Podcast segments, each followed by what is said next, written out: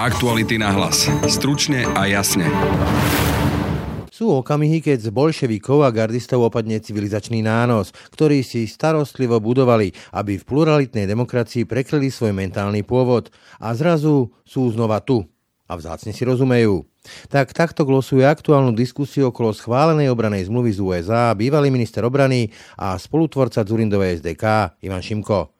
Čo teda podľa neho táto diskusia o nás vlastne povedala? Toto je veľmi dôležitá vec, vedieť rozlišiť útočníka od e, obete. No a presne v tom období toho Mníchova sa veľmoci európske, Francúzsko a Veľká Británia práve pod rúškom toho, že ide im o mier, sa rozhodli uznať teda tie nároky, ktoré vzniesol Hitler. Nakoniec sa ukázalo, že ani mier to nezachránilo a pre nás to bolo zničujúce. Obraná zmluva so Spojenými štátmi je definitívne definitívne schválená. Cenou za to je však hlboko rozdelená spoločnosť, výkriky opozície o vlasti zrade, stigmatizácia hlasujúcich poslancov a priam až ohlušujúce ticho v tábore liberálov a zástancov transatlantické orientácie Slovenska. Sme teda na Prahu možnej zmeny, ktorú v roku 1998 vybojovali demokrati nad Mečiarom a jeho protizápadnými koketériami? Ako keby sa nejak vytratili skutoční politickí lídry toho demokratického bloku, toho prozápadného bloku. V druhej téme dnešného podcastu sme sa pozreli na to, ako politici nehovoria pravdu, alebo ako zavádzajú v politických diskusiách. Konkrétne príklady rozoberie Veronika Hincová Frankovská z projektu Demagog SK. Takmer každý politik sa v tej verejnej diskusii aspoň niekedy pomýli a nie všetky informácie, o ktoré sa opiera, sú pravdivé. Počúvate Aktuality na hlas. Pekný deň a pokoj v duši praje. Braň Robšinský. Slovenský parlament schválil obranú zmluvu so Spojenými štátmi a následne ju prezidentka podpísala. Proces ratifikácie je teda úspešne za nami. Schvalovanie tejto zmluvy ale obnažilo jednak to, že slovenská spoločnosť je hlboko rozdelená a vyzuje to možno aj zmenu geopolitickej orientácie, ako aj veľmi hlboké dna slovenského parlamentarizmu. No a o tejto zmluve, respektíve o týchto náladách okolo nej budem hovoriť s bývalým ministrom obrany, ministrom vnútra a jedným z kľúčových ľudí Durindovej SDK Ivanom Šimkom. Dobrý deň. Pekný deň prehem. Pán Šimko, skúsim na úvod taký jeden váš citát. Sú okamihy, keď z bolševikov a gardistov opadne civilizačný nános, ktorý si starostlivo budovali, aby v pluralitnej demokracii prekryli svoj mentálny pôvod. A zrazu sú znova tu. A vzácne si aj rozumejú. Zapamätajme si tieto chvíle a podľa toho sa pripravme na voľby. Koniec citátu. Kam tým mieri, či koho tým myslíte? Týkalo sa to povedzme tej demonstrácie, ktorá bola po schválení zmluvy v parlamente? Áno, veď e, samozrejme, že je to pozoruhodné a mnohí sa nad tým pozastavujú, že ľudia, ktorí sa tak trochu hlásia k dedičstvu vlastne vojnovej Slovenskej republiky a tej ľudáckej politiky, sa zrazu schádzajú s ľuďmi, ktorí sa hlásia zase k dedičstvu toho komunistického režimu, hoci vlastne tieto dva režimy boli si vzájomne nepriateľské, no ale toto ich nejako spojilo. Toto si myslím, že je taký priamy dôsledok vlastne celej tej spackanej diskusie, ktorá sa viedla o v podstate technickej záležitosti, ako bola obranná zmluva so Spojenými štátmi. Ja len doplním, že na tej demonstrácii pre mňa bolo dosť bizarné sledovať Roberta Fica, ktorý hovorí jedno z hesiel novembra 89, že v jednote sila je pritom obklopený vlajkami Kotlebovej strany a komunistickej strany. Ale kľúčová možno otázka zní aj, že kde sú tí v liberáli. Lebo ako keby celý ten druhý tábor, ktorý je za tú zmluvu a je za naše euroatlantické smerovanie, bol v defenzíve a mlčí. Áno, presne toto som mal aj ja na mysli a takto som to aj ja cítil, ako keby sa nejak vytratili skutoční politickí lídry toho demokratického bloku, toho prozápadného bloku, teda tých politických strán, ktoré vlastne nesú ten odkaz tých zmien, ktoré priniesol november 89.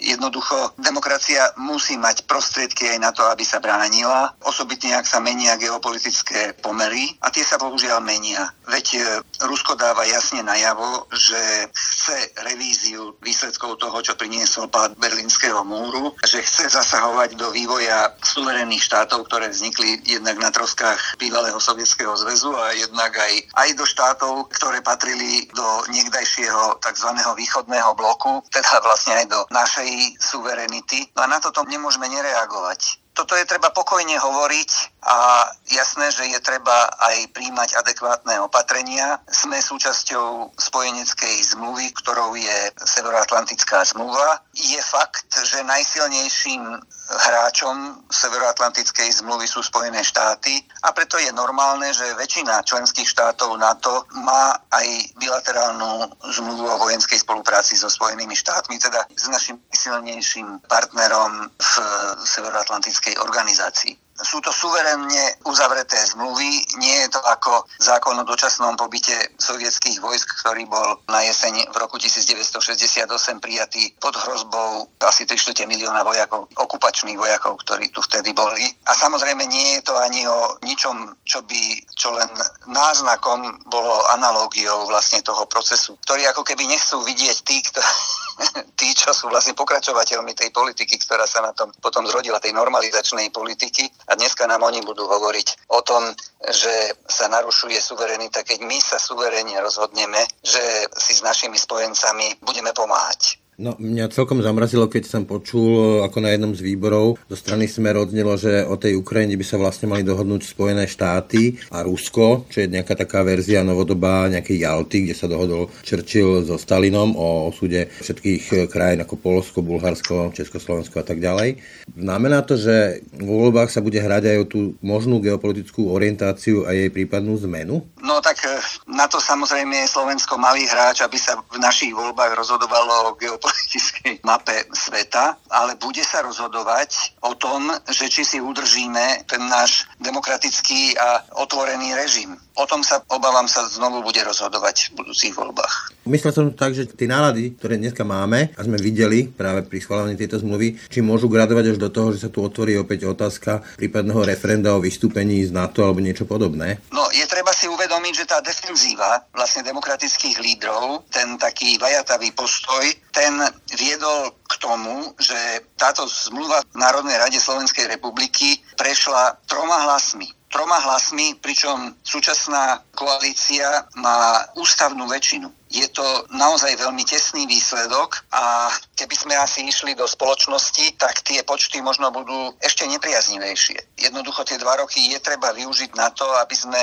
ľuďom pokojne, ale nie defenzívne, ale pravdivo vysvetľovali, že čo Slovensko potrebuje, čo je náš záujem na našej národnej bezpečnosti, ako jeho možné docieliť čo je náš zásadný politický záujem, ak si chceme uchovať slobodu a suverenitu. No a e, s tým išli do volieb. A pritom aj aby sme mali istú hierarchiu hodnot. Jasné, že všeli, čo sa nám môže nepáčiť aj na našich priateľov z iných politických prúdov, ktorí ale majú záujem na udržanie demokracie, No ale niekde budeme musieť asi aj potlačiť kus takej tej rivality, lebo ide o zásad, pokiaľ tie voľby naozaj budú tak, ako ste to vypovedali, o tej našej geopolitickej orientácii, tak to je zásadná vec. To je zásadná vec pre Slovensko. Vy ste boli jeden z kľúčových hráčov, ktorý tvoril najprv tú modrú koalíciu, potom Slovenskú demokratickú koalíciu. Viete, že to nebolo vôbec jednoduché, ľahké ani krátke. Vidíte teraz na tej politickej scéne nejakých hráčov, ktorí sú schopní povedzme takýchto veľkých kompromisov v mene vytvorenia nejakého bloku tých demokratických síl? Veď preto, že mám túto skúsenosť, o ktorej hovoríte, tak na to upozorňujem a upozorňujem na to teda spôsobmi, ktoré mi súčasné technické možnosti dávajú cez sociálne siete a prípadne v takýchto rozhovoroch, že toto je asi dnes najzásadnejšia otázka, ktorú by mali demokratické síly riešiť. A ja viem, že to nie je ľahké. Že práve tá demokratická scéna býva pluralitná, často rozhašterená. Takto to často býva. Máme z našej histórie skúsenosti aj s tým, keď to dopadlo zle, aj s tým, keď to dopadlo dobre. No tak e, skúsme sa poučiť z tých etáp našej histórie, keď to dopadlo dobre, aby to tak dopadlo aj o dva roky vo voľbách. Opäť jeden váš citát. Rusko o svojich geopolitických zámeroch vnúcovať svoju vôľu štátom bývalého Sovietskeho zväzu i štátom bývalého východného bloku hovorí celkom nepokryte a tieto svoje predstavy opierajú vojensko-politickú doktrínu, ktorá nie je obraná, ale ofenzíva. Kremelskí vojenskí strategovia útočia. Znamená to teda, že vy predpokladáte, že ten konflikt, ktorý momentálne eskaluje na tých rusko-ukrajinských hraniciach, môže ešte viac eskalovať a prejsť do nejakej fázy že horúcej vojny? Dnes nesmieme podceňovať ani takúto alternatívu, hoci ja osobne v tejto chvíli si nemyslím, že to bezprostredne hrozí. Už aj preto, lebo ja si myslím, že Rusi tam majú málo vojakov na to, aby mohli začať takú nejakú rozsiahlu ofenzívu. S tým by sa ešte ukrajinská armáda dokázala vysporiadať s takýmto množstvom, ktoré sú dnes na hranici. A okrem toho už by to nebol moment prekvapenia, pretože iné bolo, keď Nemci napadli sovietský zväz cez druhú svetovú vojnu a Stalin to nečakal. Ale tuto dneska stoja tie línie proti sebe a ako som povedal, zatiaľ je tam nie dostatočný počet vojakov, alebo podľa tých informácií, ktoré mám. Napokon to hovorí aj ukrajinský prezident. No ale vývoj môže priniesť aj zmeny aj v tomto, ale ten citát, ktorý ste čítali, ten nie je priamo o tejto situácii, ktorá je na dnešnej východnej hranice Ukrajiny, ale je o tom, že tá doktrína, ktorú dneska ruské vojenské velenie prijalo, tak e, je ofenzívna.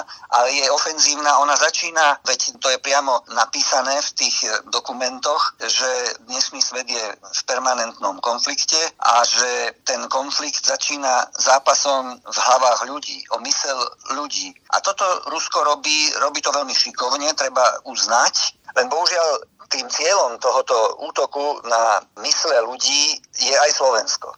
A našim záujmom o našu národnú bezpečnosť je, aby sme čelili takýmto útokom, pretože pokiaľ im budeme čeliť, tak potom možno sa vyhneme aj útokom, ktoré budú mať povahu tradičnejšiu. Mňa celkom fascinovalo, že v tej diskusii okolo obranej zmluvy sa u odporcov začalo stále viac hovoriť o miery nejako nespochybňujem ideu mieru a túžbu po miery. Na druhej strane ale trošku mi zvláštne prípada, že páchateľa častokrát títo ľudia vidia iba na tej jednej strane, teda na strane NATO, prípadne Spojených štátov, nie na strane druhej, teda Ruska. Mne tak trošku pripomenulo, v 80. rokoch bolo také hnutie v západnej Európe za jednostranné odzbrojenie, to by znamenalo, že by sa odzbrojil celý západ a sovietský zväz by sa ozbrojiť nemusel, pretože to je tábor mieru. Vy hovoríte, že neveríte mierovým hnutiam, ktoré majú v srdci vojnu a na perách hnevu. Koho ty myslíte? Áno, ten typ ľudí, ktorý má v ústach neustále to slovo mier a hovorí o miery, ale pritom roznicuje nenávisť v podstate. Viete, to je v tej politickej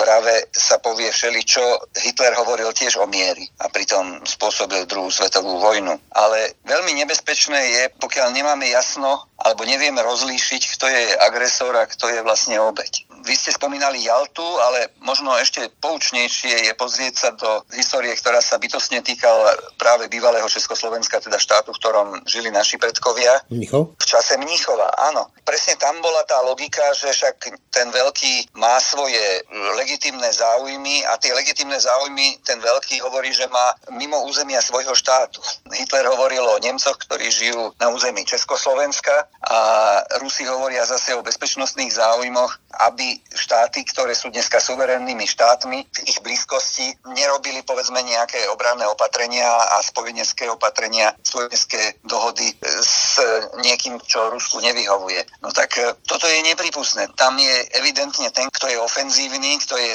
agresívny, je ten, koho záujmy sledujú mimo jeho územie. Veď Ukrajina si nerobí žiadne nároky na to, aby čo len vyčítala niečo, čo Rusi robia na svojom území. A teda už vôbec nie o územie, ktoré jej nepatrí. Naopak Ukrajina prišla o územie, ktoré jej patrilo, jednak pokiaľ ide o Krím, a jednak aj sú to tie samozvané republiky, ktoré sú na východe Ukrajiny. To je stále ukrajinské územie. Takže toto je veľmi dôležitá vec, vedieť rozlišiť útočníka od e, obete. No a presne v tom období toho Mníchova sa veľmoci európske, Francúzsko a Anglická a Veľká Británia práve pod rúškom toho, že ide im o mier, sa rozhodli uznať teda tie nároky, ktoré vzniesol Hitler No na úkor Československa. Nakoniec sa ukázalo, že ani mier to nezachránilo a pre nás to bolo zničujúce. Čiže na záver, keď to zglosujem jednou vetou, v tejto turbulentnej situácii neposilňovať vlastnú bezpečnosť, povedzme aj cez nejaké obrané zmluvy s najsilnejším spojencom je politikou epismentu? Áno,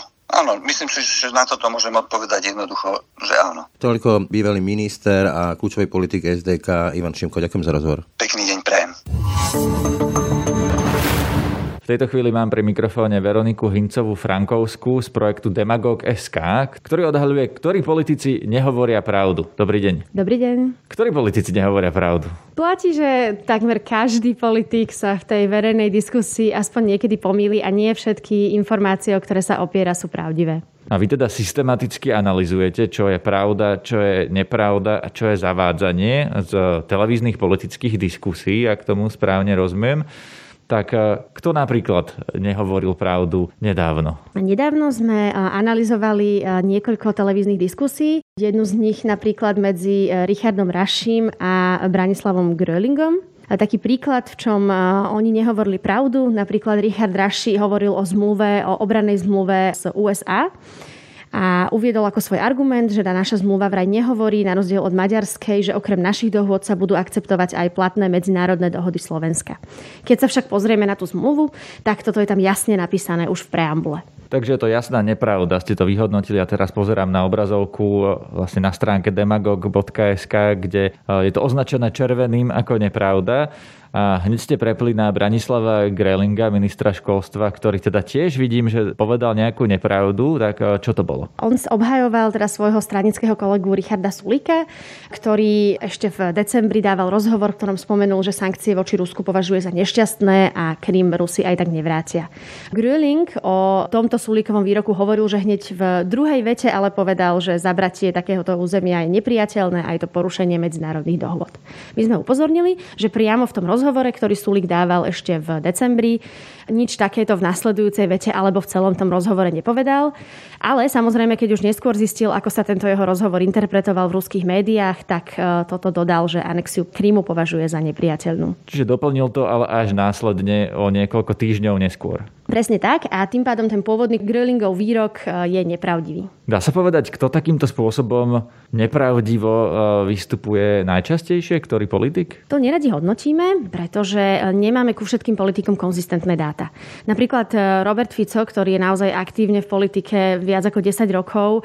Jeho sme overili viac ako 2000 faktických tvrdení. A je to tým pádom neporovnateľné s politikmi, ktorí vystupujú povedzme menej a majú tých tvrdení maximálne 200, niektorí len niekoľko desiatok. Rozumiem, ale to vlastne neodpovedá na moju otázku, lebo ja vidím na vašej stránke, že vy napríklad v diskusii poviete, že toľkokrát tento politik povedal pravdu, toľkokrát nepravdu, toľkokrát zavádzal.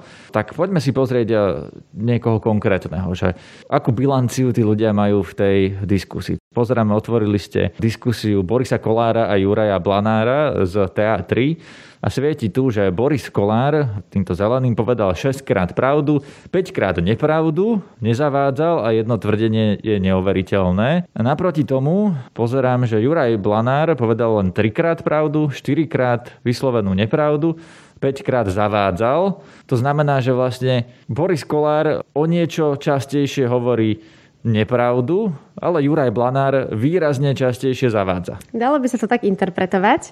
Povedala by som, že táto diskusia je pomerne špecifická, že v nej celkovo padlo veľmi málo pravdivých tvrdení. Očividná otázka, ktorá napadne asi každému. Podľa čoho vyhodnocujete, či je niečo pravda alebo nie? Snažíme sa um, porovnávať iba faktické výroky, teda nepozeráme sa na žiadne politické hodnotenia alebo názory či právne názory.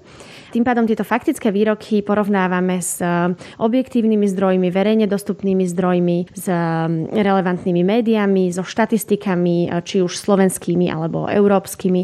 A vždy pri každom výroku uvádzame všetky tieto zdroje aj v prípade, že sme sa k nejakým zdrojom nedostali alebo ich nevieme posúdiť. A tým pádom vždy nechávame trochu aj na čitateľa, že ako tieto fakty posúdi. Tak poďme sa pozrieť na konkrétny príklad. V čom napríklad Boris Kolár v tejto diskusii povedal vyslovenú nepravdu a ako ste to overili? Napríklad tu máme dva jeho výroky, ktoré sa obidvaja týkajú Bašternáka. Boris Kolár o ňom povedal, že najprv teda vrátil štátu 2 e, milióny, ktoré zobral a za, e, zaplatil ich a ešte aj dostal prepadnutie celého majetku. K tomu však povedal aj výrok, že štát neeviduje voči Bašternákovi žiadne podlžnosti. Na toto sme sa pozreli.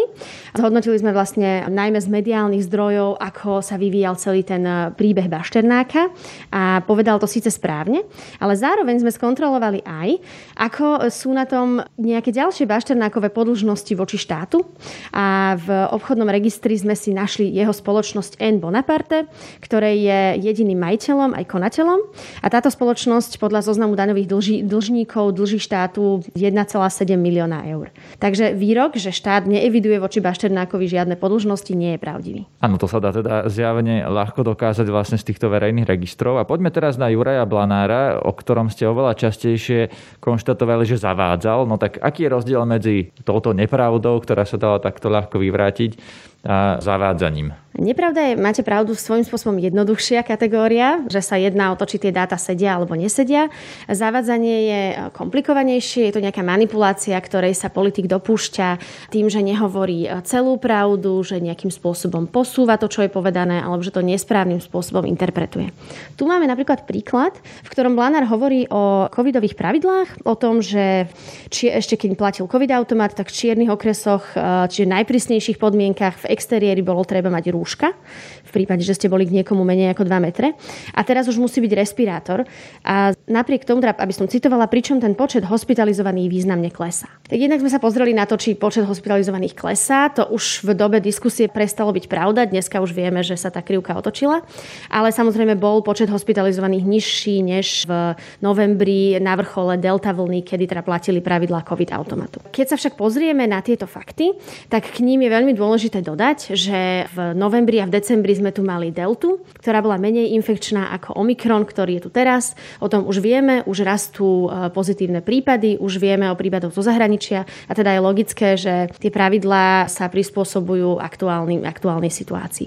A toto je informácia, ktorú keď odtiaľ Blanár vynechá, tak tento výrok považujeme za zavádzajúci. Rozumiem, takže keď on porovnáva vlastne niečo s najväčším píkom, teda s tým, keď sme na tom boli najhoršie, tak samozrejme, že bude tá krivka klesať oproti s tým najhorším stavom. Ale v skutočnosti sme na tom oveľa horšie ako väčšinu času doteraz. Pripravujeme sa na už novú vlnu, nového variantu, ktorý je infekčnejší a tomu prispôsobujeme aj pravidla. Tak to boli dnešné aktuality na hlas. No a pekný zvyšok dňa a pokoj v duši praje. Brane Dobšinský. Aktuality na hlas. Stručne a jasne.